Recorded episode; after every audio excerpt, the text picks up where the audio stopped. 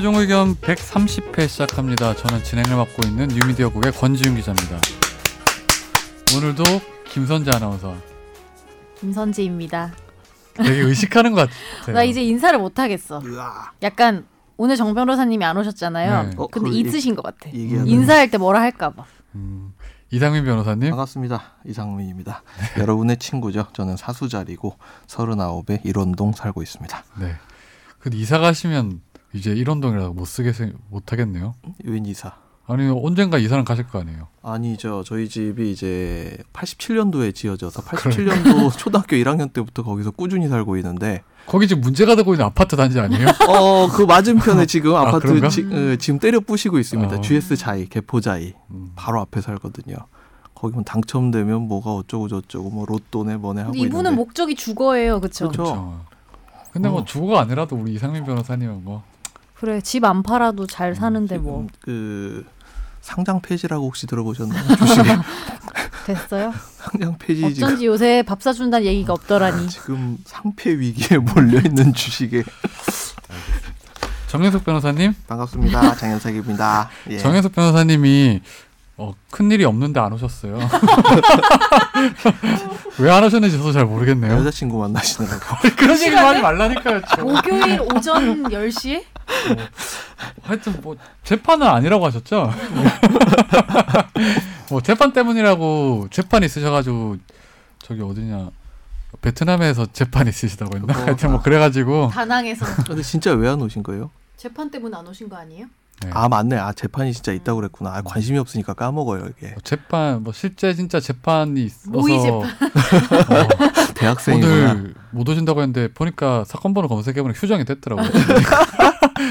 우리가 그런 거 잘 알아볼 수 있거든요. 아 웃겠다. 농담이고요. 아 근데 네. 지난 주에 이게 안 하니까 어저 혹시 없어지는 게 아니냐 이런 이야기가 폐지? 또 돌고 있었는데 아 그래요? 그리고 팟빵에 또 여기 너무 저 댓글이 없는 것 같은데 저 댓글 하나 제가 달아겠습니다 달아드리겠습니다라고 하면서 되게 장문의 댓글을 달아주신 아니 shy. 우리 시청자분 어, 저기 청취자분들은 되게 shy 청취자들 shy 청취자. 없는 거야 뭘 shy야 아니 그런데 들으시는 분은 많은데 댓글이나 좋아요 누르신 분들이 생각보다 없어요. 근데 청취율만 높구나. 많이 눌러달라고 얘기 안 하려고요. 그동안 왜요? 많이 했잖아요. 아니에요 이제 얘기 안 할 거니까 많이 누르 지 나는 마세요. 얘기 안 할게요. 음. 근데 지난주에 뭐 무슨 일이 있으셨나요? 아니요 그냥 뭐 잠깐 어디 좀 갔다 와야 돼서. 네, 어 그래서. 댁에서 뭐 장가 가라고 드디어 잠깐은 무슨 잠깐. 그 사이 갔다 온 거 아니야? 아, 일주일 그게. 사이에 우리 빼고 small wedding하고 호적 않고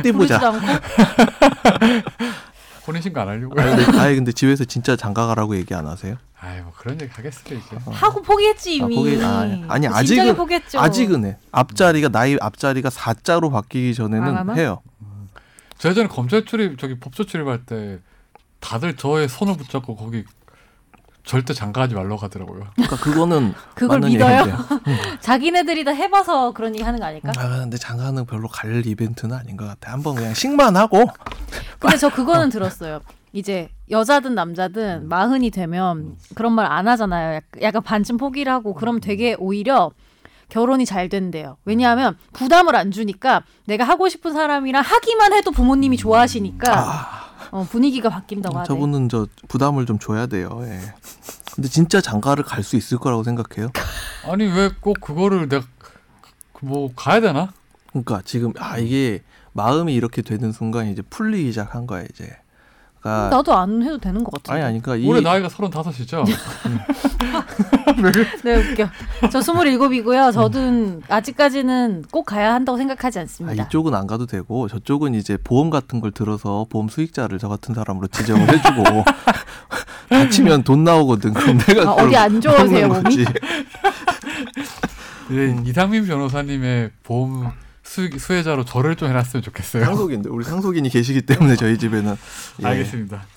청취자 반갑습니다. 사연으로 넘어가시죠.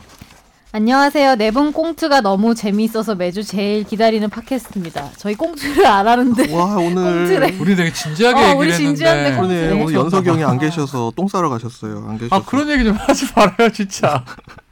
지난주 방송을 듣던 중 이명박 구속에 관해서 일관되게 구속은 불필요하다는 말씀들이 많았는데요. 그 이유 중 하나가 일반인의 상식에 반하는 것 같아서 메일을 드리게 됐습니다. 수하 공범자들이 구속돼 있으면 영장을 청구하지 않거나 발부할 필요가 없다는 말씀이요. 오히려 공범자들이 구속돼 있다면 형평상 주범을 같이 구속하는 게 맞지 않나요? 사실상 이명박이 주범이고 다른 피의자들은 종범일 텐데요. 차라리 종범을 풀어주고라도 주범을 구속하는 게 맞지 않나 싶은데 범 논리를 모르는 입장에선 상식적으로 납득이 되지 않습니다. 이래서 어른들이 억울하면 출세하는 야 어른 이런 생각이 억울하면 들더라고요. 출세해라. 그래서 비슷한 경우에 재벌 회장, 조폭 두목도 부하들이 구속돼 있다면 불구속으로 재판받는 게 당연한지 그런 경우가 많았는지 궁금합니다. 어, 근데 우리가 이렇게 얘기를 했나요? 전 갑자기. 근데 뭐 그렇게 들릴 수도 있을 것 같아요. 우리는 이렇게는 얘기는 안 했는데. 음. 무조건 해야 된다 이렇게 하진 어, 않았으니까. 그러니까 이게 뭐 이제 자세히 안 듣거나 아니면 이제 맥락 같은 경우에 뭐 서로 다를 수가 있으니까. 아. 근데 그런 취지는 아니었었잖아요. 네, 그런 취지는 아니고 그렇게 얘기하신 분이 있다면 정현석 변호사님이겠죠. 예. 정 변호사님이 어떻게 그 따위로 방송 얘기하시고. 와야겠다. 진짜로 앞으로. 아니 그런 취지는 아니고 이게 예. 이제 종범이 이제 있으면 종범이 구속된 상태라면 항상 영장을 기본적으로 청구를 하죠. 예 네. 그 검찰의 딱 이야기 이게 검찰의 이야기고 한편으로 변호사의 이야기는 아니다. 이거는 우리는 구속 사유는 형사소송법과 헌법의 이념에 따라서 판단을 해야 되는 거 아니냐.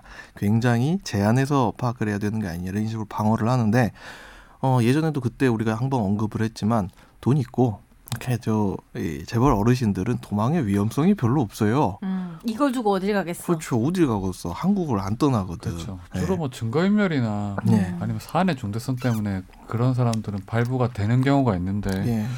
여기 뭐 밑에 저기 재벌 회장이나 조폭 두목 부하들이 구속 이거는 조폭 두목 부하들은 조폭은 그냥 거의 다 때려잡아요. 조금은 다 죽어요. 그냥 가면은.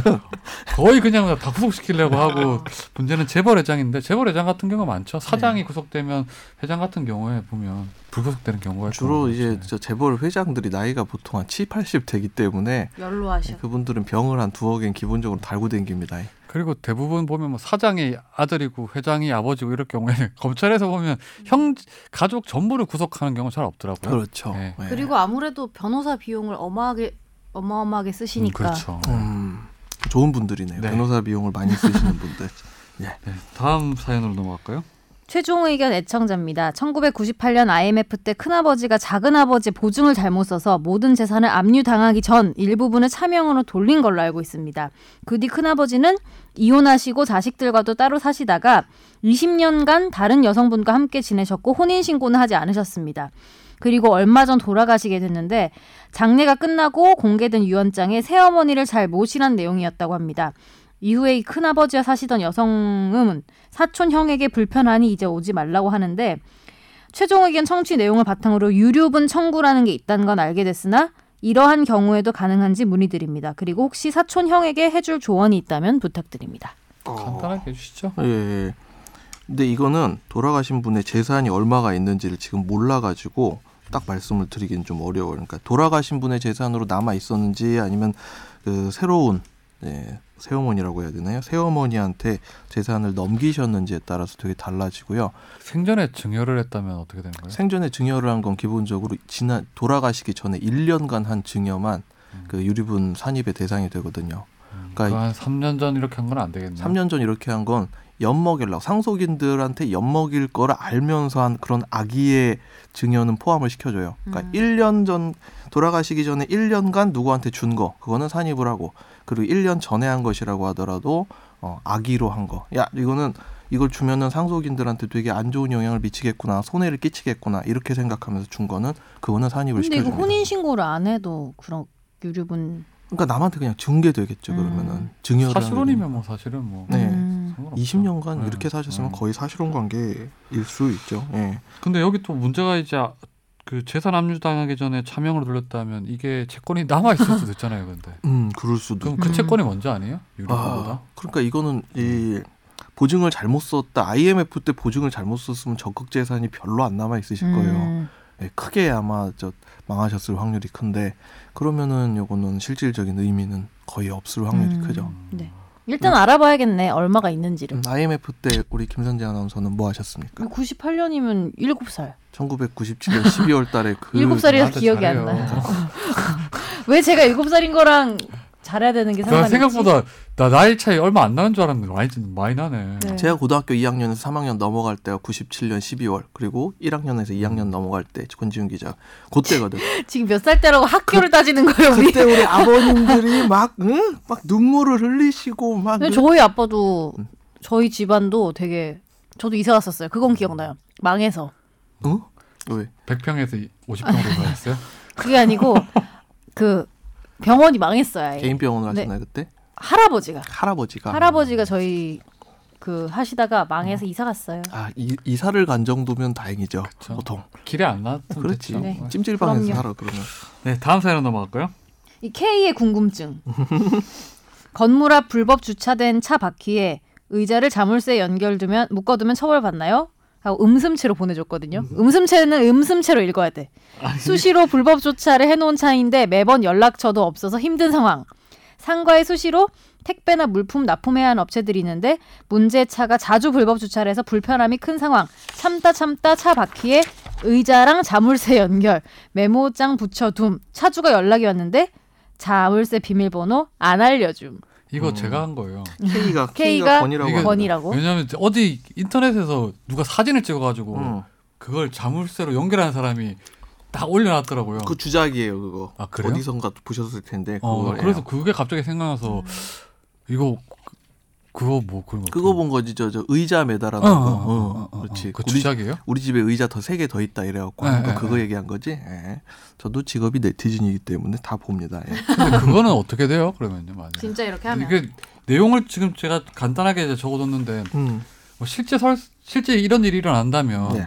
그렇게 그 얌체 같은 차량이 자주 이렇게 뭐 업무가 많은 지역 그러니까 뭐 택배 회사 앞이나 이런데 막 차량이 왕래가 잦은 지역 앞에 계속 자주 불법 주차를 했는데 연락처를 안 써놓고 가거나 근데 이거 실제로 이런 경우 있는 게 너무 화나서 그래서 펑크내고 이런 경우 있잖아요. 음. 그러면은 어떻게 해야 될까요? 우리는 그러니까 민- 어떻게 해야 민주심- 될까요? 아이 겨, 저 구청에다 얘기해 갖고 견인해 가야지. 아, 견인시켜? 가야죠. 음. 근데 아니 그러니까 이게 어떤 그 게시물이냐면 자기 사무실에 남는 의자가 있는데 음. 그 의자를 밑에 불법 주차한 차량 바퀴에다가 자물쇠로 이렇게 연결을 해버린 음, 음, 거예요. 그래갖고 야 너 계속 자, 불법 주차하는데 이, 이 자식 우리 집에 의자 세 개 더 있다 그러면서 너 지금은 그거 저 의자 연결해 놓은 거 끊어서 어떻게 어떻게 운전해서 갈 수 있을지 언정 여기다 또 주차하면 우리 집 의자 세 개 더 동원해가지고 음. 계속 앞으로 이제 음, 방해하겠다 이렇게 음, 한 사연이에요. 사람들이 되게 음. 좋아했죠. 근데 우리가 손괴죄라는 걸 알고 있잖아요. 음. 형법 제 366죄 손괴 보면은 이제 이렇게 써 있단 말이에요. 타인의 재물, 문서 또는 전자기록 등 특수매체 기록을 손괴 또는 은닉 기타 방법으로 효용을 해야 한다. 효용을 해야 한다는 거죠. 그렇죠. 나 못 쓰게 만드는 음. 거죠. 남의 차를 못 쓰게 만드는 건데 비슷한 예로 남의 차가 이렇게 주차가 돼 있는데 그 주차가 돼 있는 차가 너무 얌체 주차를 해가지고 그 앞을 자기 차로 막아버렸다. 그래서 그 차가 도저히 움직일 수 없을 정도로 꽉꽉 막아버렸다.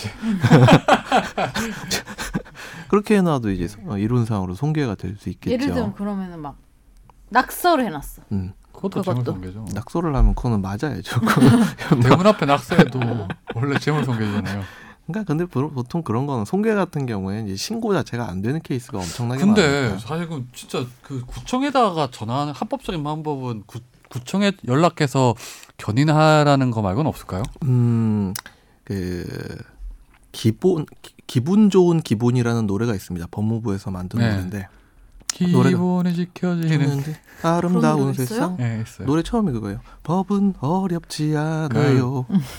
파블로프의 개처럼 그게 끝날 때 여섯 6시 시에. 되면 끝날 때 그 노래가 나와서 검찰에서. 그래서 기자실에 맨날 있으면서 파블로프 나도 집에 가야 되는데 이러면 법은 불편하지도 않아요. 이러면서 나오거든요. 나는 이제 일 시작하는데 이러면서 근데 법은 엄청나게 불편하고 법은 우리를 도와주지 않죠. 예. 법은 멀리 있죠. 법은 아주 멀리 있는 거죠. 이렇게 얘기하면 안 돼요. 법률가가.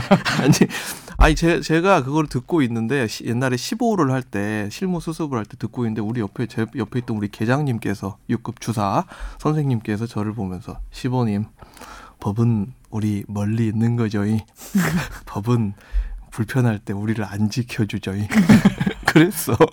사실 뭐 그런 측면도 있는데. 근데 이게 좀 현명하게 대처하는 방법이 좀 사실 저는 주차 관련해 좀 필, 좀 필요하다. 우리가 서로 맨날 서로. 겪잖아요. 예. 서로 서로 진짜. 화분 갖다 놓고 앞에다 무슨 뭐 바켓에다가 왜냐하면 이게 여기서 끝내야지 안 끝내면은 계속 더 음. 큰 문제가 생긴다고. 아니 저는 그거는 그 차선 주차 차선 있잖아요. 음. 예, 대한민국에서 이제 주차 공간이 되게 원래 기본적으로 좁아서 이제 폭을 넓히기로 했지만 어, 기존 아파트나 이런 데 보면 좁은데 차선을 내게 한쪽으로 걸쳐서 이렇게 하시는 아, 분이 맞아. 있어요. 저 오늘 아침에 여기 어. 밖에. 아 참, 그럼 차를 뭐 이렇게 절단해 버릴까요? 깎아 아니 근데 버릴까요? 그럴 때 이게 결국은 이제 그쪽에 못 들어가고 사실상 좀 약간 주차장에 다른 공터 사실상의 불법 주차를 할수 있는 음. 그렇게 될 수밖에 없는데 왜냐면 제한돼 자리가 있으니까 없으니까. 어떤 차가 매번 그렇게 하더라고요. 너무 음. 싫다. 예. 아, 그래 너무 화가 나서 저도 음. 제가 밤늦게 항상 들어가니까 공간이 부족하잖아요. 그래서 음. 이걸 어떻게 하다나 맨날 하고 있다가 아 이거 좀 뭐- 방법이 없더라고요. 음. 실제 지금 정말 한 번 화가 났었어요. 아, 저 차는 왜 저렇게 매번 저렇게 거기 앞에 음. 저 그 전화번호 안 남아 있었나요? 전화번호 있죠? 전화번호 있으면 카톡이라도 보내. 아니요 붙여놓으면 되죠. 음, 카톡 주차 제대로 하세요 이렇게. 카톡 그저저저그 매크로 이런 거 사가지고 카톡을 1200개씩 보내는 거야 시간당. 아니 그 그럴 것도 없어. 내가 봤을 때 파킹 그냥 되는 거야, 파킹. 어. 포스트잇에다가 주차 제대로 해주시기 바랍니다. 관리인 이렇게 딱 쓰면은 되지 뭐. 아니면 주차 제대로 해주시기 바랍니다. 출소한 지 얼마 되지 않아 마음이 심- 심란하네요. 그래서 알겠습니다. 아, 그리고 또 우리가 화재 판결 대신 궁금한 것들을 제가 나 하나 이런 코너가 있는지 몰랐어. 궁금- 궁금 궁금이란 코너가 있었어 우리한테. 내가 만들었어, 일시적으로. 궁금 잠깐 궁금 그런 게 코너. 있었어 어디 있어? 궁금 궁금 코너라고 예. 마지막에 있어요. 그 새로 이제 오늘 일시적으로 한 이 코너를 오늘하고 폐지. 오늘하고 폐지. 아니 이게 많은 분들이 궁금해하시더라고요. 음. 뭐 간단하게 이게 여러 가지 드루킹 사건 관련해서 쟁점이 여러 가지 있는데 뭐 그 중에서 하나만 뽑아서 한다면 음. 여러 매크로 프로그램이 아니라 이제 사람들이 그냥 집단적으로 뭐 소위 좌, 좌표 잡고 좌표 어, 찍고 좌표 찍고 선풀을 다는 게 이게 죄가 되냐 안 되냐 음. 이런 건데 선풀 또는 악플, 뭐 음, 악플도 다 마찬가지지만 리플 다는 게 네. 처벌을 받나? 권- 저 이거는 우리 김선재 아나운서한테 한번 물어봐야겠다. 처벌을 받을까요, 안 받을까요? 선풀인 경우에 선풀이든 악플이든. 근데 이거는 뭐 악플은 받을 것 같은데 선풀은 안 받을 악플 것 욕이나. 뭐, 뭐 명예훼손 이런 게 아니라 정현석 바보 이런 수준의 어떤 아니 뭐 어떤 반대 의견을 개진하는 거라고 음. 봐도 다죠. 음. 어떤 정책에 대해서. 받을까요, 안 받을까요? 그냥 그 초롱초롱한 눈으로 한번 얘기해 보세요. 안 받을 것 같은데. 몰라 몰라. 음, 맞아요. 예, 안 받죠. 그러니까 그 드루킹이 지금 문제가 되고 있는 이유는 매크로 프로그램을 사용을 해가지고 이게 컴퓨터 등 장애 업무 방해라고 해서 어, 네이버가 실시간 검색 순위가 이제 올라가 가지고 사람들한테 아 이게 지금 현재 사람들이 궁금해하는 현재 음. 지금 이슈구나라고 판단을 하게 만드는데 거기에 대해서 조작을 가하고 더하기 어, 댓글 순위를 조작을 하고 그게 이제 컴퓨터 등 장애 업무 방해라는 죄가 되는데 그게 아니라 사람들이 노가다로 그러니까 그거는 이 사람들이 진정한 진이거든요. 사람들이 노가다로 야 이런 게시물이 있는데 우리 여기 가가지고 저 리플 좋은 쪽으로 달아줍시다라고 한다면 그게 뭐 여론을 조작한다라고 하기까지 그럼 돈 받았으면요? 돈 받았으면 만약에 돈을 돈, 받고 돈 받았으면. 감사한 일- 일이죠. 예. 고맙습니다. 아, 돈을 받았으면. 돈을- 돈 받았으면 문제가 생길 수도 있겠죠. 어. 그러니까 선거와 관련된 한- 어떤 문제가 한 있다면 한 명한테 뭐 만 원씩 이렇게 주면서 그거는. 정말 큰 죄예요. 그거는. 예. 선거와 관련해 가지고 조작하려는 거 그건 그거는 국정원에서 댓글 달게 한 거랑 다를 바 없는 거죠. 대신 이거는 지금 뭐 돈이 관계가 나오지 않았기 때문에 제가 그 부분 생략하고 말씀을 드렸는데 사실 저는 매크로로 뭐 예를 들어서 매크로로 가상 뭐 댓글을 좀 달았어요. 댓글을 달아 뭐 좋아요를 좀 더 느리거나. 근데 그 아이디를 전부 다 뭐 위임받아서 했다면 저는 그거는 왜 처벌이 아니 그러니까 이 드루킹을 제외하고 실제 만약 그런 일이 있다면 그건 저는 처벌할 필요가 없다고 보는데. 왜냐하면 좀 더 편하게 좀 음. 눌러준 거니까.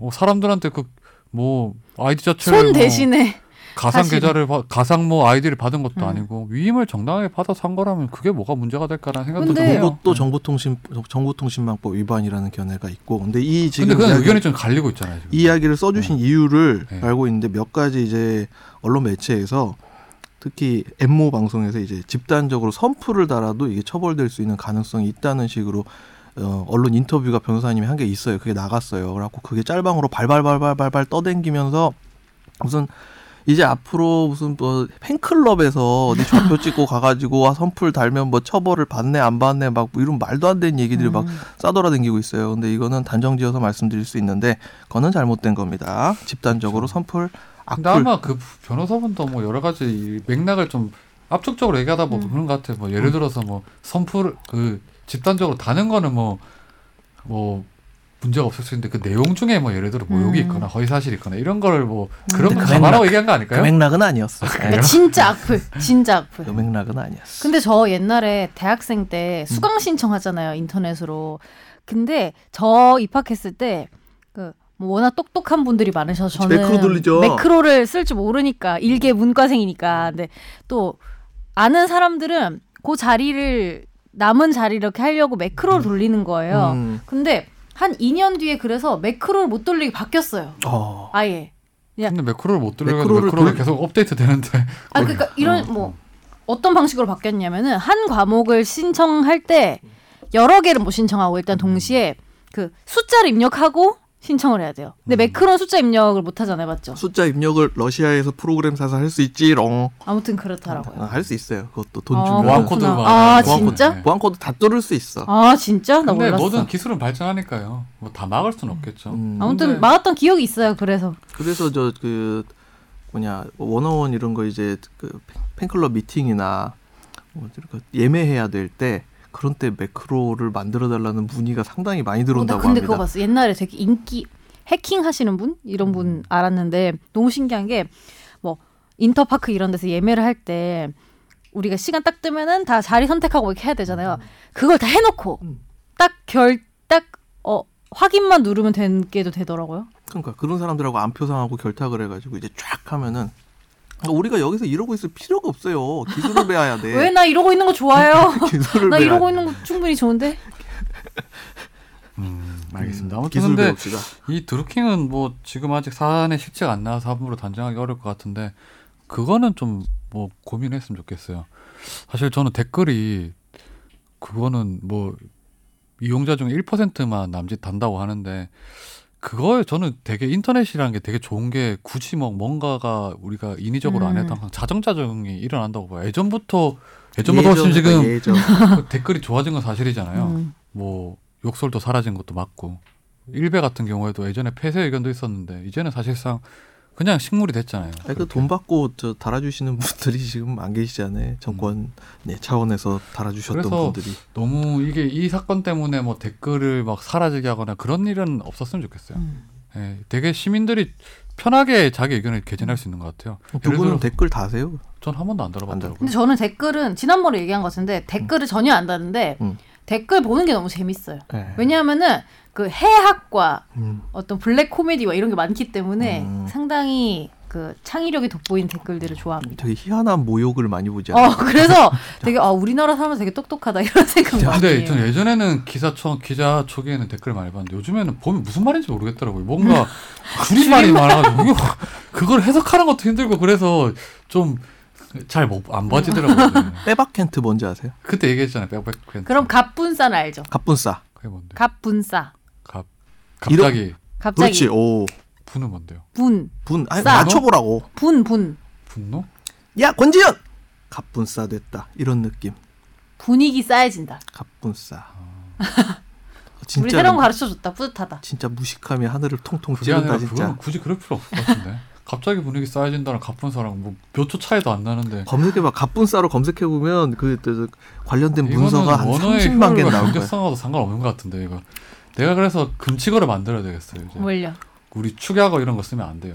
집에서 음. 그러니까 뭐 딴 걸 하시지 마시고 뭐 넷플릭스 이런 거 보시지 마시고 아프리카 TV나 유튜브 인기 채널을 한 다섯 개만 구독을 해요. 아 근데 나도 그건 못 알아듣겠더라. 뭐? 아프리카 TV 이런 데는 음. 너무 다 모르는 말이더라고 진짜. 저도 그건 선재 씨가 이제. 중년이 돼서 그런 거죠. 중년이요. 제가요 그러다 이제 별풍 쏘면서 이제 인생을 마감한 말년을 마감한. 어, 나 맞아. 나 예전에 뭐 이제서 얘기하는데 우리 유튜브로 뉴스 라이브를 해요. 네. 라이브 할 때인데 가끔씩 이제 저 관리자 계정이 있으니까 지금 뉴미디어국에 있으니까 음. 그래서 뭐 뭔가를 답변을 달아주고 했는데 갑자기 뭐가 풍선 같은 게 유튜브 풍선이라고 해야 되나? 뭐 아 도네이션을 네, 받았구나. 받았어요. 그래서 아니 평창 올림픽 폐막식 할 때였거든요. 오. 폐막식 할 때 제가 주말 근무라서 그 라이브를 제가 진행했어야 되는데 그거 그냥 진행하는 게 아니고 그냥 온에어 시켜주고 저는 그냥 보고 있었구나. 욕하는 거 있으면 태- 뭐 하고 이렇게. 하면 되는데 이게 제가 다른 일도 해야 되니까 잘 못해요 그거를. 근데 그날 따라 그 패럴림픽이었구나. 패럴림픽 음. 폐막식 때 음. 제가 좀 궁금하더라고요 내용이 그 음. 뭐 어떻게 하는지 구조 그래서 제가 보면서 막 약간의 댓글을 좀 달아줬어요 하면서 같이 그럼 아, 뭘로 나와? SBS 이렇게 나와? 관리자 어, 계정 관리자가 관리자. 리액션을 해줬구나 네. 댓글에. 어. 뭐 왕관 표시되더라고요. 어. 네. 그래서 뭐 하는데 갑자기 막 사람들 되게 좋아하더라고요. 와, 그래서 맞다. 저한테 관리자다. 뭐 물어보더라고 혹시 기자님이세요? 제가 그 대답 안 했어요. 기자라고 대답 안 하고 그냥 뭐 그냥 관리자입니다. 그, 어, 그냥 전 했는데 쓰레기입니다. 갑자기 뭐가 날아오더라고요. 음. 제가 그냥 맞장구로 쳤거든요. 거기서 막 다들 막 둠칫둠칫 막 이렇게 하는데 그래서 제가 저도 둠칫둠칫 쳐줬어요. 야, 정말 그랬더니 안 되게. 좋아하더라고요. 아. tum칫. 아니, 노래가 그때 되게 신 그 어. 누구냐 에일리 에일리 에일리가 나왔었어요 그때. tum칫tum칫 했. 무한. 댄스 이런 거 본 거 아니에요? 혹시 그래서 그때? 그 사람들이 뭐 이건데. 한글로 둠칫, 둠칫. 한글로 둠칫둠칫 치길래 저도 막 둠칫둠칫 쳐줬거든요. 그랬더니 되게 좋아하더라고요. 그래서 갑자기 뭐가 날라오더라고. 얼마 받았어요? 천천 원? 원? 그렇지 천원 네. donation 해주면 네. 아니 리액션 해줘야지 그럼 김선재님 천 원 감사합니다 하고. 둠칫둠칫 이렇게. 둠칫둠칫. 그래서 또 둠칫둠칫 해서 계속 계속 뭔가 날라오더라고. 그래서 이게 뭐지 싶었어요. 저는 처음에. 천 원짜리 donation에 대한 리액션이 있고 아 그래요? 만 원짜리 보내면 이름도 불러줘. 그렇지 이름 불러주고 그러면 그거를 오면 제가 어차피 사실 그러면 그거는 어떻게 계좌로 날라오는 거예요? 뭐예요? 아마 거기 이제 등록돼 있는 계좌가 있을 것이고 거기서 수수료 떼고 아, 입금을? 해줄 텐데 아 이거 소질이 있네 그거 받을 정도면 어. 아 그거 별좀네 글자뿐이 안 썼는데 둠칫둠칫. 아 그러니까 계속. 둠칫둠칫빵 이런 거 안 해봤으니까 그 순수함이 묻어나. 아, 순수한다. 리액션. 그러니까 그냥 집에다 가가지고 어차피 핸드폰으로 되니까 핸드폰 켜놓고 하루 종일 둠칫둠칫만 쓰고 있어요 그러면 누군가 그래도 돈은 하루에 한 5천 원은 누가 주지 않을까 그래, 알겠습니다. 써놔 써놔 네. 어, 웃긴다 오늘 둠칫둠칫 궁금 궁금은 여기서 마무리하고요. 폐지됐어요. 오늘로서 폐지됐습니다. 와 네. 진짜 뭐야 그 오늘 집중 당구는 마지막인데 어 그 개연 시리즈 3편인데 24일에 6월 개연이 무산이 됐어요. 오늘 며칠이지? 오늘 26일이네. 오늘 네. 26일입니다 4월 26일 무산이 그 되었고요 문재인 대통령이 국민투표법이 기간 안에 결정되지 않으면서 지방선거와 개헌은 동시에 실시 무산됐다라고 결국은 말을 했죠. 무시한되었습니다 예. 그 무산이 된 이유가 이제 국민투표법이 개정이 안 된 건데 이제 원래는 4월 23일 23일이죠. 23일까지 23일. 개정이 됐어야 되는 건데 예. 안 돼서. 안 됐죠. 근데 국민투표법이 이게 문제가 됐던 게 왜 그런 거였죠? 왜일까요 왜일까요 왜일까요? 왜일까요 그거 말씀해 주셔야죠. 글쎄요. 묻지 말고요. 아니 국민투표법이 왜 문제가 되지 아, 그 재국민 투표 관련해서 아. 이제 이 국민투표법에 이 14조 조항이 1항. 안 들어가 있어요. 음.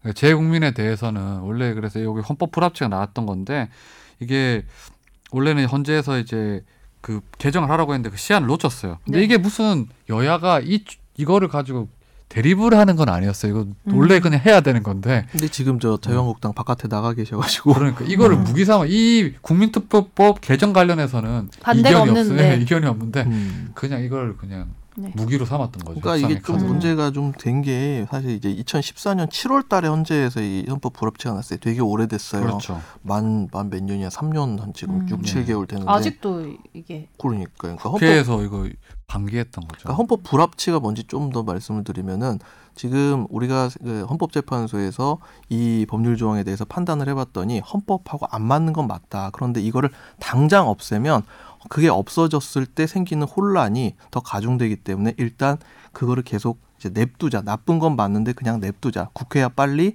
법률을 바꿔줘. 이렇게 얘기하는 게 헌법 근데 불합치예요. 이게 헌법 불합치를 받으면 못 하는 거예요. 그것과는 그게 시한은 있어요. 시한이 음. 있는데 그 시한까지 못하면 위원회 결정이 나오는 거예요. 위원회 음. 효력과 똑같이 되는 건데 음. 사실 뭐 대법원에서는 헌법 불합치나 한정위원 이런 거에 대해서 변칙 결정이라 해서 따라줄 때도 있고 안 따라줄 때도 음. 있어요. 약간 대법원은 이거는 다른 헌재와 문제긴 하고 예. 대법원은 헌재와 이게 동급에 있길 싫어하기 때문에 예. 아무튼 근데 여기 이게 결국은 지금 요게 안 되면서 이제 국민투표 이제 개헌하기 위해서는 국민투표를 해야 되는데 그러면 재국민들이 이제 투표할 수 없게 되니까 음. 결국 6월 달을 놓치게 된 거는 네. 놓치게 된 건데 사실 이거는 국회가 많이 비판을 받아야 될 것 같아요. 뭐 물론 이제 개헌안을 두고 서로 이렇게 의견이 다를 수 있는데 국민투표법은 뭐 잘못이 없으니까 해줘야죠 이거는. 네. 제가 반성하겠습니다. 어, 국회의원 되실 거예요? 네? 국회의원? 네. 구, 우리 구의원도 안 하겠다. 음. 아무튼 이제 어찌 됐든 이제 6월 개헌은 무산이 됐지만 개헌은 계속 하긴 하겠죠. 네. 예. 네. 그래서 이제 정부에서는 이미 이제 개헌을 냈으니까 저번에 하지 마- 못했던 부분 바뀐 거에 대해서 조금 추가로 하게 된다면 오늘 마지막인가요, 네, 오늘 저희도? 마지막이에요. 아, 근데 네. 사실 오늘 이거 안 했으면 할 게 또 있긴 했죠. 뭐였죠? 대한항공. 아, 아, 대한항공. 야, 근데 그거 잠깐 얘기하면 우리 이명희 여사님은 목소리가 정말 앙칼지시더라고요. 전 그분은 약간 좀 그랬어요. 사실 보고 거부감이 우리가 들 이렇게까지 해야. 되나 생각 들더라고요. 응? 이렇게까지 막 언론에서 이렇게 해야 되나 생각이 들더라고요. 약간 병이 걸리신 것 같더라고요. 좀 이거는 처벌의 영역이. 아니고 약간 뭐라고 해야 되지? 그냥 좀 아프신 분, 편찮으신 분 아닌가 생각이 들더라고요. 정신적으로요? 아니 뭐 여러 가지로 해서 약간 좀 실제로 진짜 이런 생각을 했어. 아 저분 어디 안 몸이 안 좋나? 뭐가 병이 있으신 거 아닌가 생각을. 아, 음, 그러니까 분노 조절 장애다 얘기하는데 분노 조절 장애는 병이다. 자기 아니 자기보다 윗사람한테 좀 힘이 있는 사람한테 껄쩍껄쩍 하는 게 그게 분노 조절 장애고 자기보다 힘 없는 사람한테 하면 그건 분노 조절을 안 하는 거죠. 분노 약간 조절. 그래서 분노의 분노. 분노. 뭐라고 해야지 그 실제 어떤 댓글에 보면 뭐 그런 게 있더라고요. 무슨 빙이 된것 같다고 있잖아요. 음. 네. 그러니까 실제 그걸 보니까 어 진짜 그런 거 아니야 이런 생각 아니 진짜. 끝까지 난 못 듣겠던데. 음. 그런 영상들을 보면은 처음에는 뭔가 싶어서 보다가 음. 못 참겠어요, 그냥. 이 그러니까 인간 대 인간으로서 이런 말을 할 수 있구나. 근데 이건 또 싶어서. 이건 또 딴 얘기긴 한데 또 보면서 야 되게 어르신인데 기력이 아마 나보다 좋으신 것 같다. 누군가한테 분노를 아무튼 예 알겠습니다. 왜 이렇게 힘이 좋으시지?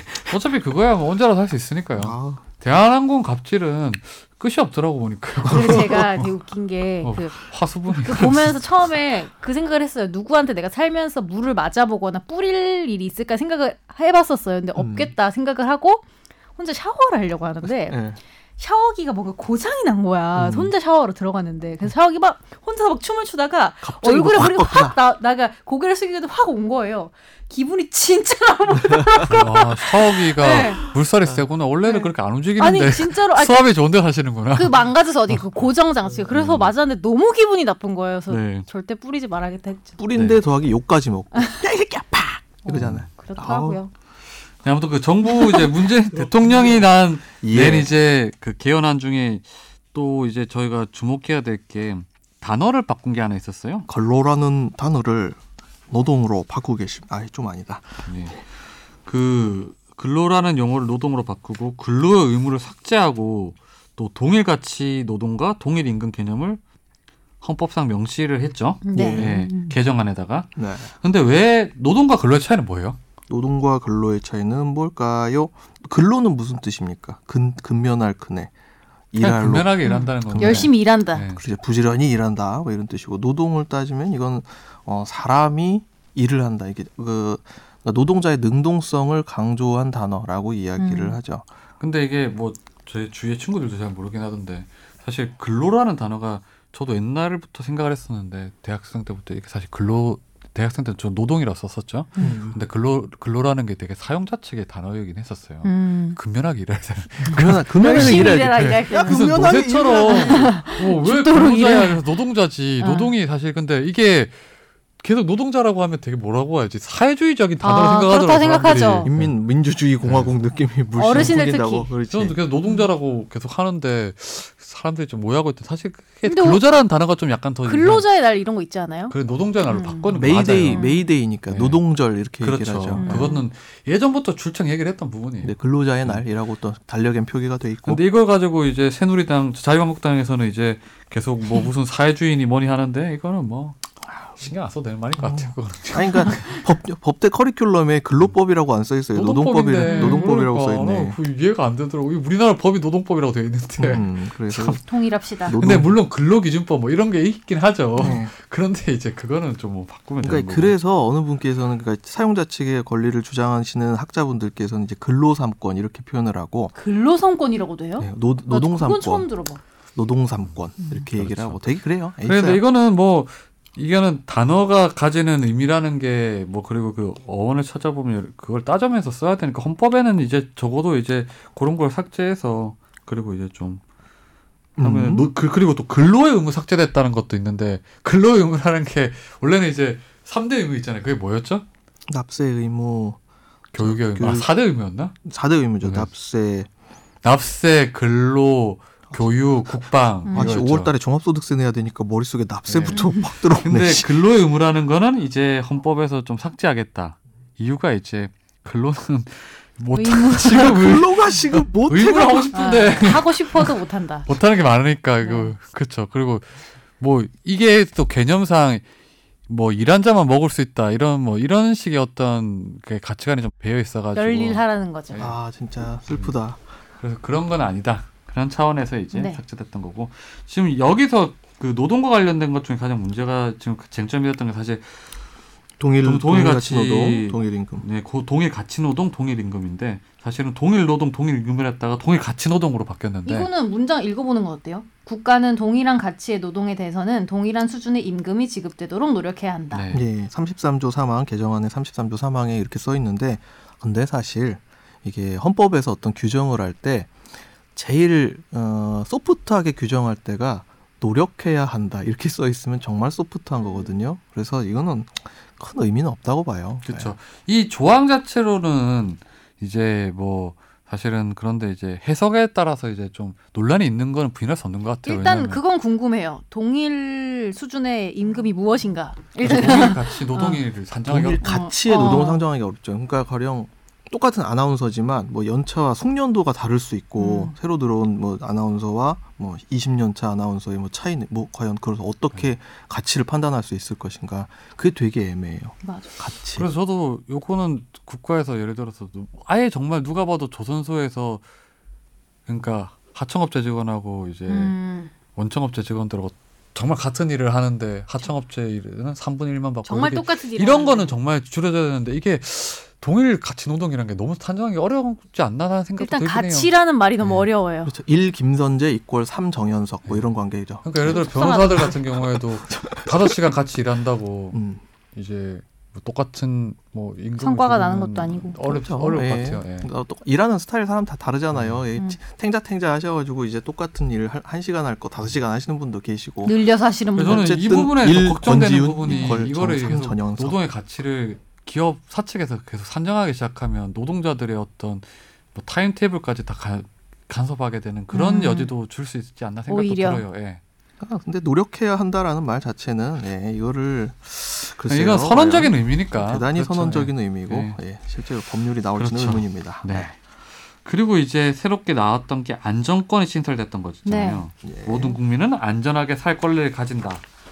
이런 게 생겼 그리고 또 국가는 재해를 예방하고 그 위험으로부터 사람을 보호해야 한다. 사람을 보호해야 한다고 돼 있죠. 대통령 네. 개정안 이거는 37조.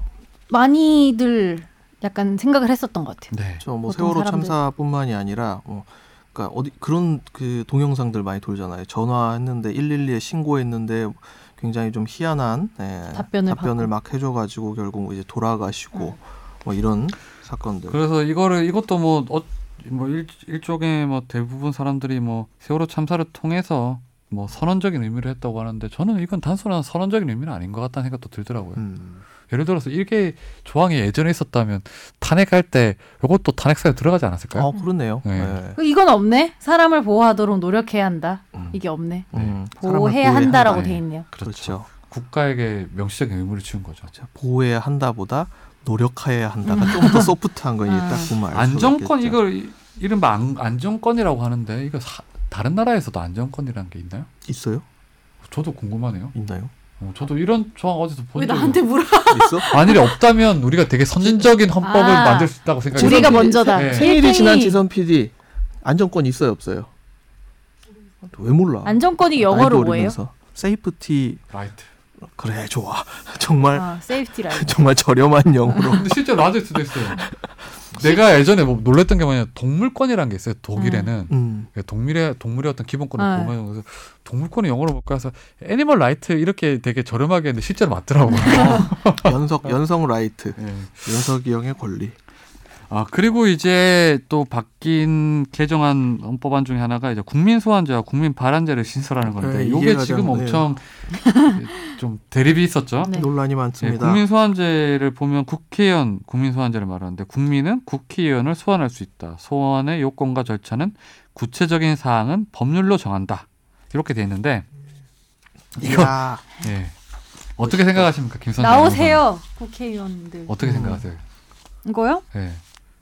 국회의원 일반 소환제를 시민의 입장에서 얘기하라는 거예요? 아니요, 그냥 이게 헌법에 들어간다는 것에 대해서 이 제도가 생긴다는 것에 대해서 어떻게 생각하세요? 일반 시민의 입장에서는 좋은 것 같은데요. 일반 시민이 아닌 다른 입장도 어떤데요? 다른 입장은 여러 가지 입장이 있어요. 제 안에는. 어, 어떻게요? 뭐, 뭐, 뭐 근데 다중이에요? 국회의원 안 할 거니까. 네. 그러니까 국민 입장에서 보시면 어때요, 이게? 왜냐면 답답하잖아요, 사실은. 필요한 제도라고 생각해요. 왜냐면 우리가 살면서 예를 들면은 뭐 뭐꼭막 실제로 만난다는 게 아니고 국회의원한테 내 의견을 표출하고 리액션을 받을 수 있는 기회가 진짜 없잖아요. 그러니까 당연히 좋다고 생각하지 않을까요? 음. 어때요?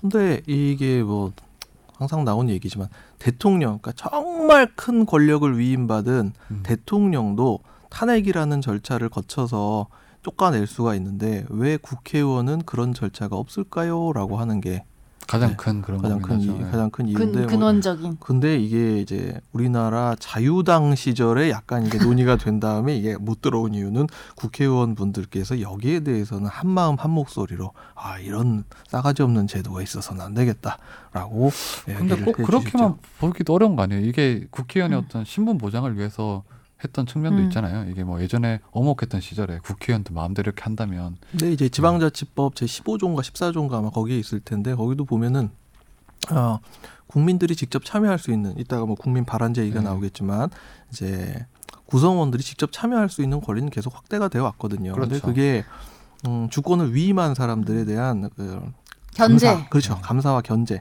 역할로도 충분히 봐요. 대의민주주의의 어떤 보완제적인 성격을 가지고 있는 건데 아니 그리고 약간 네. 이런 소리도 하잖아요. 뭐 이걸 했을 때 너무 인기 영합식으로 가는 거 아니냐. 뭐 그런 근데 그럴 수도 있죠. 예. 여기 구체적인 사항은 법률로 정하는 거잖아요. 요건을 저 음. 요건을 까다롭게 해놓으면 어 맞아요. 역시 이상한. 사람들이 근데 요건을 까다롭게 해놔서 이건 아무 소용이 없, 없어질 또 수가 있어요. 예. 그 이게 왜냐면 사이에서, 영국에서도 예. 음. 유일하게 선진국에 영국에 하나 있다는데 한 번도 없었대요. 근데 예를 들면 뭐 열명이 불 그 열명을 모아도 된다 이렇게 해 놓으면 안 되잖아요. 그거는. 근데 대다수의 그러니까 굉장히 숫자가 많아졌을 때 국민들이 다 이상한 선택을 하지는 않을 것 같아요. 보통 이런 거 있을 때 비교법적인 검토를 하기 시작하죠. 학자들을 네. 데려다 놓고 야 외국의 얘는 어떠한데 거기서 어떤 부작용이 있었니 이렇게 나오기 시작하는데 음 지금 이거는 사실 한 대가 많지 않기 때문에 비교법적 아니 검토를 그리고 저는 그렇게 생각해요. 거예요. 우리가 촛불도 했는데 이거를 뭐 현명하지 않아서 못 한다는 걸 일단 말이 아 근데 그런. 측면에 이거 저도 뭐 어느 정도 필요성인데 이게 무조건 납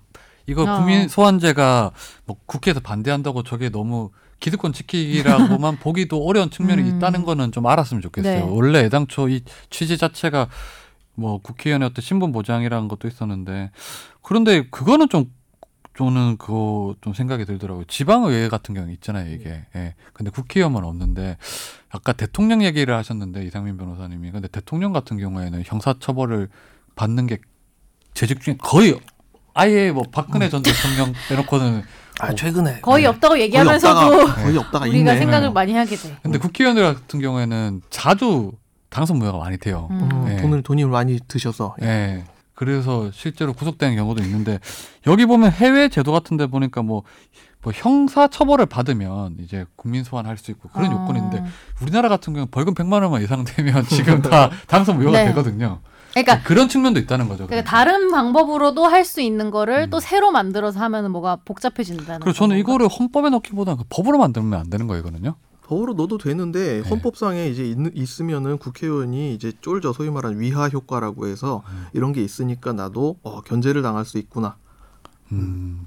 그런 측면도 있겠네요. 그러니까 법- 이거 이제 영국에서도 그렇게 뭐 실제로는 한 건도 지금까지 저 시행된 적이 없었다고 하잖아요. 근데 네. 그거 제도 있는 것 자체로 사람들이 이제 인식하고 있는 것 자체가 그러면은 각 네, 당들의 효용성이 반응은. 어때요 이거는? 각 당들의 방 새누리당 알아보기 아 새누리당이네. 또 아, 이 새누리당이래. 사람들 새누리당이라고 하니까 그. 자유한국당은 뭐 기본적으로 반대를 하는데 뭐 민주당 내에서도 일부 의원들은 뭐 공식적으로는 이제 뭐 정부 안에 다 이제 했던 사안이긴 하지만 음.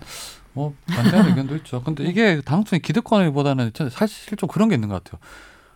어 지역구 의- 시민들이 뭐 예를 들어서 뭐 10만 명 이상 했으면 구- 뭐 소환할 수 있다 뭐 이렇게 했을 경우에 근데 국회의원이라는 게 지역구적 대 지역구의 대표성도 있지만 국민 대표적인 성격도 비례도 수 있고 또. 예. 그럴 경우 예를 들어서 지역의 어떤 이익과는 좀 반하는데 국민 전체에는 또 부합됐을 경우에는 어떻게 되나 이런 고민도 좀 들긴 하더라고요. 일- 저는. 있었잖아요 실제로. 그거는 발의 요건과 절차를 네. 법률로 정하는 과정에서도 또 토, 토의가 될수 음, 있는 부분이고, 그렇죠. 그러니까 음. 가령 우리나라에서 선거구를 정할 때 희한하게 선거구 갖다 그러니까요. 놓은 것들이 되게 음, 많거든요. 맞아 맞아. 뭐 순천 곡성 음. 옛날에 이런 식으로 그래서 이쪽 이제 여기서 표 많이 받으면 이제 무조건 이긴다 이러니까 이제 여기 가가지고 막막뭐 선거 운동도 하고 여기 출신 뭐 강조하고 막 이런 것들이 있었는데 그런 상황이 계속 발생을 하면은 이 제도는 잘못된 방향으로 갈 수도 있고요. 네. 예, 지역 이기주의로 음. 변동이 되게 되면 아, 오늘 그렇죠. 멋있는 이야기 많이 나오네 지역 이기주의. 그래서 무조건 뭐 찬성한다고 음. 반대한다고 나쁘다 이런 거는 아니고 이거는 약간 논란의 여전히 충분히 있고 좀 토론이 필요한 부분이긴 하죠. 여, 뭐 정치권에서 이 부분에 대해서는요. 그리고 그 지방 자치단체를 지방 정부로 단어를 바꾼다는 건데 아 이건 어떻게 생각하세요, 김선재 아나운서는? 지방에 살아본 기분. 나한테 계속 물어보는 거예요. 지방에 안 살아본 사람이 저랑 김선재 아나운서밖에 음. 없으니까. 사실 저는 좀 혼자 서울 올라온 지 오래돼서 하긴 고등학교 때부터 어, 올라왔으니까. 한데 그러니까 저희 부모님 네. 얘기를 들어보자면 네. 저희 부모님은 대구 사람이고요. 음. 막 그런 얘기 많이 해요. 제가 막 뭐 공연 보러 가고 막 음. 이런 거 얘기하면은 아 서 뭐 우리 똑같이 세금 내는데 음. 우리는 그런 것도 없고 그런 뭐 돈도 없고 막 도시 뭐, 죽어 뭐 돈이 있고 없어. 막 도- 나도 서울을 가야겠다 이런 얘기 많이 해요. 그냥 그렇다는 거죠. 예. KTX 타고 동대구역에서 서울까지 한 1시간 20분이 오지 않나요? 그러고 보니까 비싸. 비싸? 이상민 변호사님 은 어떠세요? 이 지방 자치단체를 지방 정부로 바꾸는 거. 근데 지방 정부라고 좀 거창하게 얘기하기에 우리나라 지방 자치 단체의 그 수준이 굉장히 떨어지죠. 예. 사실 저도 이 헌법안 중에 이거가 제일 그랬어요. 그리고 저는 일단 땅덩어리가 좁죠 예, 우리나라는. 이게 맞아 그런 점도 있고 왜냐하면 우리나라가 되게 미국으로 치면 한 주만한 크기 예. 어, 인구도 그렇잖아요. 한- 예. 미국에서 한 대여섯 번째로 작은 주가 우리나라 똑같지 않아요 크기가? 그래? 그러니까 이게 나라의 어떤 독특한 어떤 그 나라의 성격을 반영해서 해야 되는데 그리고 그거는 뭐 둘째 차치하더라도 지금 지방의 수준이란 게 사실 뭐 기자대사에 그것을 지방에 있는 산적들이 전부 다 지방의회 의원으로 간다 해거든요. 음.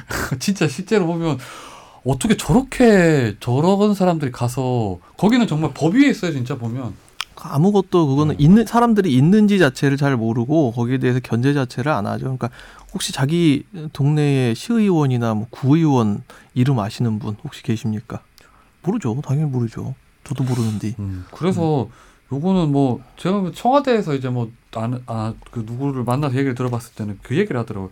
야, 누구를 지방 만났어요? 지방 의회를 수준을 올린 다음에 그럼 지방 정부를 할 거면 세상이 망할 때까지 음, 안 돼요. 예. 그래서 먼저 지방 정부로 이렇게 해준 다음에 이끌어가는 게 또 필요하지 않겠냐 뭐 그 말도 물론 설득력 이 있는데 너무 현저하게 지금 지방 정부라고까지 하기에는 자체적인 능력이 너무, 너무 없는 것 같아요. 음, 옛날 구의원 진짜 처음 지방자치단 저, 저, 선거로 뽑기 시작할 때 주로 구의원 나오던 분들이 어, 아파트 어머니회 회장 뭐 이런 분들이 음. 나와서 당선되고 그랬거든요. 근데 지금은 그때보다는 많이 나아졌죠. 그냥 구의원 하고 나서 어떤 국회에서 뭐 보좌관 진 하다가 시의원으로 진출하고 그러면서 나중에 이제 차근차근 밟아가는 하나의 코스로 지금은 그나마 인식이 되는데 지방으로 가면 갈수록 지역 토호들이 그냥 네. 거기서 건설사 뭐 이런 거 하는 분들이 그냥 거기서 이거 어깨에 뽕 하나 더 달라고 조례 조례 하려고 땅 하는 덩어리 경우가 작은 것뿐만이 그게 문제가 되는 게 아니고 땅이 작은 만큼 사람 숫자도 적으면 그리고 뭐 필터링이 세수도 안 돼, 뭐 필터링. 이제 기본적으로 뭐 그 재정 능력도 있지만 그리고 지방 분권이라는 게 사실은 미국 같은 경우에는 뭐 이상민 변호사님 저라기는 주법이 다 다르다면 네. 그러니까 이게 약간의 어떤 지방의 특성도 다- 특성이 네. 많은데 음. 우리나라 같은 경우는 그러지 않잖아요. 음. 우리나라 예를 들어서 정부 지방 정부가 법 따르면 우리나라 사람이 제일 불편해할 걸요. 음. 그러니까 여기 그래서 가면 왜 네. 애기 낳으러 다른 데 가고 그러잖아요. 아, 그래, 그러네. 조례 정도 이제 차이가 있을 수 있는데 여기 가면 과태료 3만 2천 원 나오는 거 저기 가면 4만 원 나오고 음. 뭐 이 정도 음. 차이도 바- 못 받아들이는데 미국 같은 경우에는 여기 가면 뭐 과태료 10만 원 나올 거 저희 가면 120만 원 나오고 막 마약도 이래버리고. 기준이 네. 음, 그리고 형벌도 그러니까요. 차이가 나고 예, 엄청난 차이가 처벌받는 건 아예 형벌 자체도 음. 다르고 이러니까요. 근데 지방 자치단체가 잘 되려면 일단 돈이 있어야 되는데 지방 재정 자립도가 말인가요? 재정 자립도가 10% 20% 되는 데는 그냥 그냥 그냥 그냥 망 아무것도 안 돼요. 근데 지방 재정이 보면 뭐 아예 뭐 기본적으로 자치 재정 자체가 부족한 측면도 있지만 정말 나,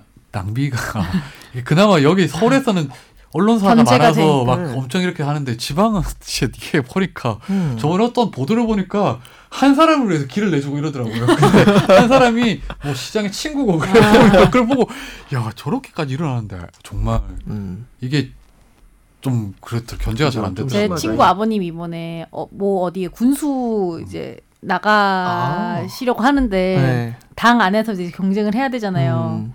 근데 이제 고- 대학을 그 아 고등학교를 뭐 그 동네에서 안 나와서 힘들 것 같다든가. 아 그러네. 어, 상대가 초중고를 다 나와서 거기서 산 졌네. 사람인 거야. 이미 졌다고 졌네 졌어. 얘기하시더라고요. 아이고 졌어. 졌어.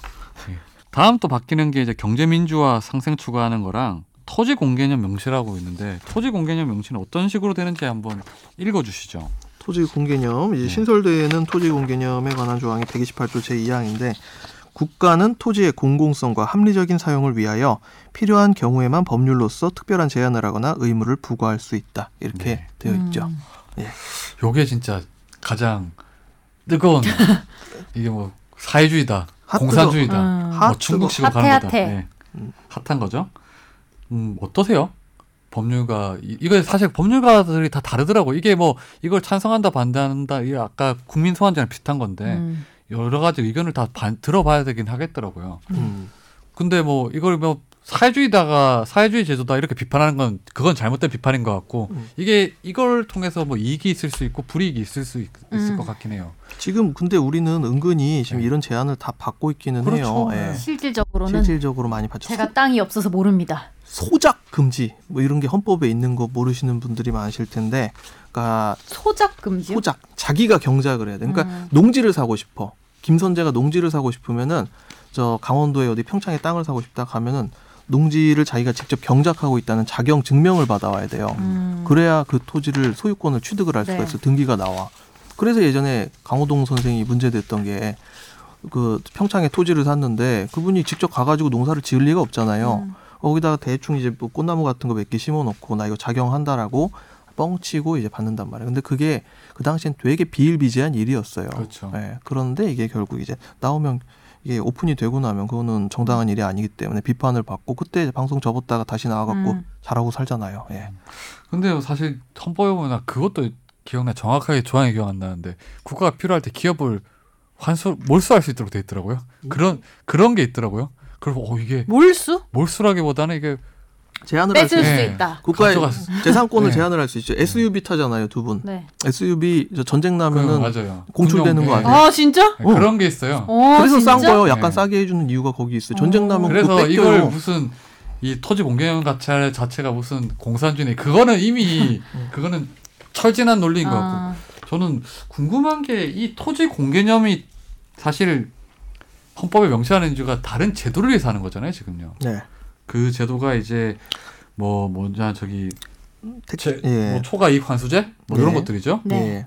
개발을 하면서 그 지금 네. 난개 옛날에는 진짜 80년대 90년대 이제 난개발의 피해가 어, 그때 항상 문제가 됐다면 그러니까 원주민 내쫓고 그 과정에서 서로 간에 멱살 잡고 뭐 용산 참사도 어찌 보면 비슷한 이제 맥락에서 설명을 드릴 수 있을 텐데 지금 그게 한 2, 30년 지나면서 다시 또 반복이 될 수 있는 상황이 그렇죠. 오고 있거든요. 예전에 이제 노트부 정부 때 이미 이런 유사한 법을 시행하려고 했었잖아요. 뭐 네. 토지 초과 이득세법, 개발 이익 환수법, 뭐 택지 소유 상한가법 이렇게 해서 소위 뭐 토지 공개념 3법이라고 했었어요 예전에. 예. 어, 그런 거에 의해 헌재에서 이제 헌법 위헌적인 성격이 있다고 이렇게 결정을 내렸었죠. 그렇죠. 네. 그러니까 기본적으로 우리 자본주의 사회가 토지든 어떤 뭐 어떤 다른 제어가 되었든 간에 그 소유권은 기본적으로 불가침이다라는 이제 전제하에서 운영이 되는데 야, 토지는 잘 보니까 이게 뭐 어떻게 새롭게 만들어낼 수 있는 것도 아니고 그 중요성이 다른 재화에 비해서 훨씬 더 크기 때문에 이 토지는 그렇게 맘대로 소유권을 인정해줘서는 안 되겠다. 그래서 제한을 걸고 음. 여기에다가는 아파트 지을 수 있어. 아니야 여기다가는 못 지어. 여기다가는 이러이런 제한이 있어. 이런 식으로 토지에 대해서 다르게 평가를 하고 있고 실제로 그렇게 시행을 하고 있는데 네. 어, 그러니까 이거는 수요가 늘어나는데 공급이 그에 못 따라가는 그렇죠. 전형적인 재화죠. 그래서 이 토지 공개념 이야기가 사실 1980년대부터 음. 있었어요. 네. 근데 이걸 가지고 지금 무슨 공산주의, 사회주의 이야기를 하는 거는 그거는 에, 근데 예. 그건 있는 것 같아. 이게 어 저는 뭐 일단 집이 없는 입장에서 토지도 없죠. 예, 토지도 없고 뭐 강남에 살 수 있지도 않을 것 같고 그런 입장에서 보면 뭐 당연히 이런 게 토지 공개념 명시가 됨으로써 그게 명- 명시된다고 하더라도 그 자체로 뭔가 효력이 있는 건 아니니까 뭔가 제도가 만들어질 텐데 예. 그러면서 이제 가장 문제가 됐던 게 재건축 초과이익 환수 이거였잖아요. 음. 그렇죠. 부동산이 미쳐 돌아가니까. 그게 이제 근데 사실 그 점은 좀 이해돼요. 이게 저는 뭐 집 없는 입장에서요. 사실 뭐 있으면 그런 게 있어서 나한테 돌아오면 좋긴 한데 아 이게 화- 이 가치를 환산할 수 있을까? 미래 가치잖아요, 일종의. 네. 그걸 할 수- 음. 환산할 수 있을까? 그리고 그거를 왜 국가가 가져가야 될까? 음. 그걸 다른 사람의 돈으로 국가가 지금 제대로 이제 뭐 주택 관리를 못하는 바람에 생긴 일들인데 음. 그거를 어- 일종의 뭐그 돈을 소위 네가 말하는 강남 사람한테 어. 다 돌리는 거 아닌가라는 생각은 좀 해요. 음. 근데 저도 이제 살아보니까 저희 집이 리모델링을 한번 한 건 있는데 저희 집이 그냥 살만해요. 근데 이제 음아파트 예전에 재건축할 때 보면은 안전진당 등급을 이제 나중에 이제 평가를 받아야 되는데 거기서 D 등급 이하를 맞아야 돼. A, B, C, D, E 해가지고 D 등급 이하를 맞기 위해서 수리를 못하게. 그러니까 저희 집 같은 경우도 그치. 지은 지 지금 31년째 되는데 그냥 살만해요. 예. 사는 데 있어서 큰 문제는 없거든요. 근데 굳이 이거를 부시고 나서 새로 지어야 되나? 아니 그렇진 않거든요. 콘크리트 골조 건물에 기본적으로 이제 내구성을 담보할 수 있는 그 기간은 뭐 70년에서 100년을 본단 말이에요. 근데 20년, 30년 지난 건물이라고 때려 부시고 새로 지으면서 거기서 엄청난 이득이 막 상승이 된다, 생겨난다. 그럼 이 이득이 과연 누구게 되는 것이 맞는지 그런 생각이 들죠. 그렇죠. 그래서 이거는 뭐 무슨 약간 논란의 여지가 많이 있는 것 같아요. 어, 뭐, 뭐 한다고 안 한다고 무조건 나쁘고 뭐 한다고 또 좋은 거 이런 게 아니고 이게 만일에 내 집에 대해서 만약 정부가 뭐 나는 별 생각 없이 이 집 샀는데 뭐 투, 투기도 아니고 말 그대로 거주의 관점에서 샀는데 갑자기 올랐어요. 그럼 내 입장에선 좋을 수도 있잖아요. 음. 근데 그걸 갑자기 뭐 이제 나라에서 초과액 가져간다. 가져간다면 나도 화가 날 것 같긴 해요. 음. 그 점에 대해서는 내 내가, 돈인데. 어, 내가 이렇게 뭐 나 같은 사람은 그렇게 한번 돈 벌어보지 이렇게 할 것 같아요. 음. 그, 그런 관점에서 보면 또 반대를 할 수도 있을 것 같긴 해요. 근데 기본적으로 주택 정책이라는 게 뭐 개인한테 돌릴 문제는 아닌 것 같아요. 정부가 제대로 했었으면 뭐 음. 개발이나 이런 게.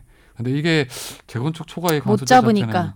뭐 약간 좀 그 너무 심그 재산을 가진 사람한테 탓을 돌리는 게 아닌가라는 생각도 들더라고요 좀. 왜제 얼굴을 봐요? 왜? 여기서 유일하게 있을? 가능성이 있는 그러니까. 사람은 사실 한뭐 분밖에 없어요. 내가 걱정해줄 일은 없죠. 나같이 집 없는 사람이 어, 어차피 평생 없을 건데. 뭐야 평생은 아니야. 평생 없을 건데는 난 뭐야? 평생 없을 것 같아요. 음. 이대로라면. 마누라도 없고 집도 없고 우리 집에 와서 나중에 저 애기라도 좀 봐주고 살아요. 아, 소작해요, 소작. 네 소착은 아니고. 어, 소작. 아이고. 네. 그 오늘로써 이제 3회에 걸친 이제 음. 그 개헌안에 대해서 봤는데 어차피 6월 개헌은 물 건너갔다 하더라도 개헌은 올해 안에도 가능성이 있긴 해요. 네. 그 정부안이 뭐 변할 가능성도 낮고 뭐 물론 정치권에서 뭐 협상에 따라서 이제 저희가 설명했던 것 중에 뭐 추가가 되거나 빠지거나 이런 게 생길 수 있겠죠. 근데 개헌 자체가 우리 모든 국민이 관심을 다 가져야 되는 진짜. 거고 말 그대로 국민투표법이 개정이 안 됐지 못했으니까 국민이 다 투표를 할 수 있도록 해야 되는 거기 때문에 지방선거 끝나고라도. 네.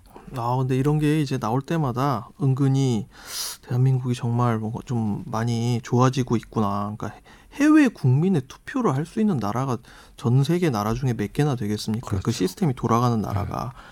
참 많이 그래도 저는 아 요즘에 뿌듯하다는 생각도 많이 들어요. 아 나라가 많이 발전하고 있구나 생각이 들더라고요. 그리고 네. 그 선거 방송하는 날 사전 투표를 해놓고 일을 할 수 있어서 마음 편히. 아 저는 별로더라고요. 사전 투표가 없었으면 그냥 투표해 간다 해서 늦게 나와도 되는데 네. 이제 늦게 나올 명분이 없어. 맞아. 어. 야. 사전 투표해라. 네. 아니 그러고 보니까 이건 딴 얘기인데 내일 언제부터 이 저 비상 대책 모드로 일단 들어가나요? 저는 6시 원래 7시 생방송 투데이 생방하잖아요. 그걸 음. 안 합니다. 오늘? 아니 내일요. 내일 내일 안 하시고. 네 그리고 아마 하루 종일 네. 그 체제로 돌아가지 않을까. 아, 이게 또 저는 뭐그 체제 안에 지윤 선배가 있지 않을까 생각합니다. 힘드네요. 또 아, 힘들겠다. 마이크 꺼지고 얘기해야겠다. 아니 뭐그 생방 생방. 네, 해야죠. 아따 네. 니다. 네. 전 휴가 썼어요. 아우. 보려고 아. 집에서 아 집에서 보려고. 집에서 시청하려고. 아니 권지윤 기자 가끔 저그 이명박 대통령 구속될 때도 그렇고 집행할 때도 그렇고 밤 12시에 막 뭐가 막 열려 있어. 그래갖고. 페이스북을 켜보면은 권지윤 여기서 아침에 봤던 아침 9시 반에 입었던 옷하고 똑같은 옷을 입고 눈이 눈밑이 벌게 갖고 계속 얘기를. 하고 있는 거라. 그거는 익숙한데 문제는 이제 통일이 빨리 됐으면 좋겠어요. 갑자기 뭐 평냉집 차리기로 통일이 했잖아요. 돼야지 평양 냉면집 저랑. 평양에서 차려가지고 한번 이제 많이 벌어보자. 이런 마인드로 장사를 하니까 나도 토지 살 거야. 북한에 거. 토지 살 거야. 네. 아무튼 오늘 방송 여기서 마무리하겠습니다. 안녕히 계세요. Good night.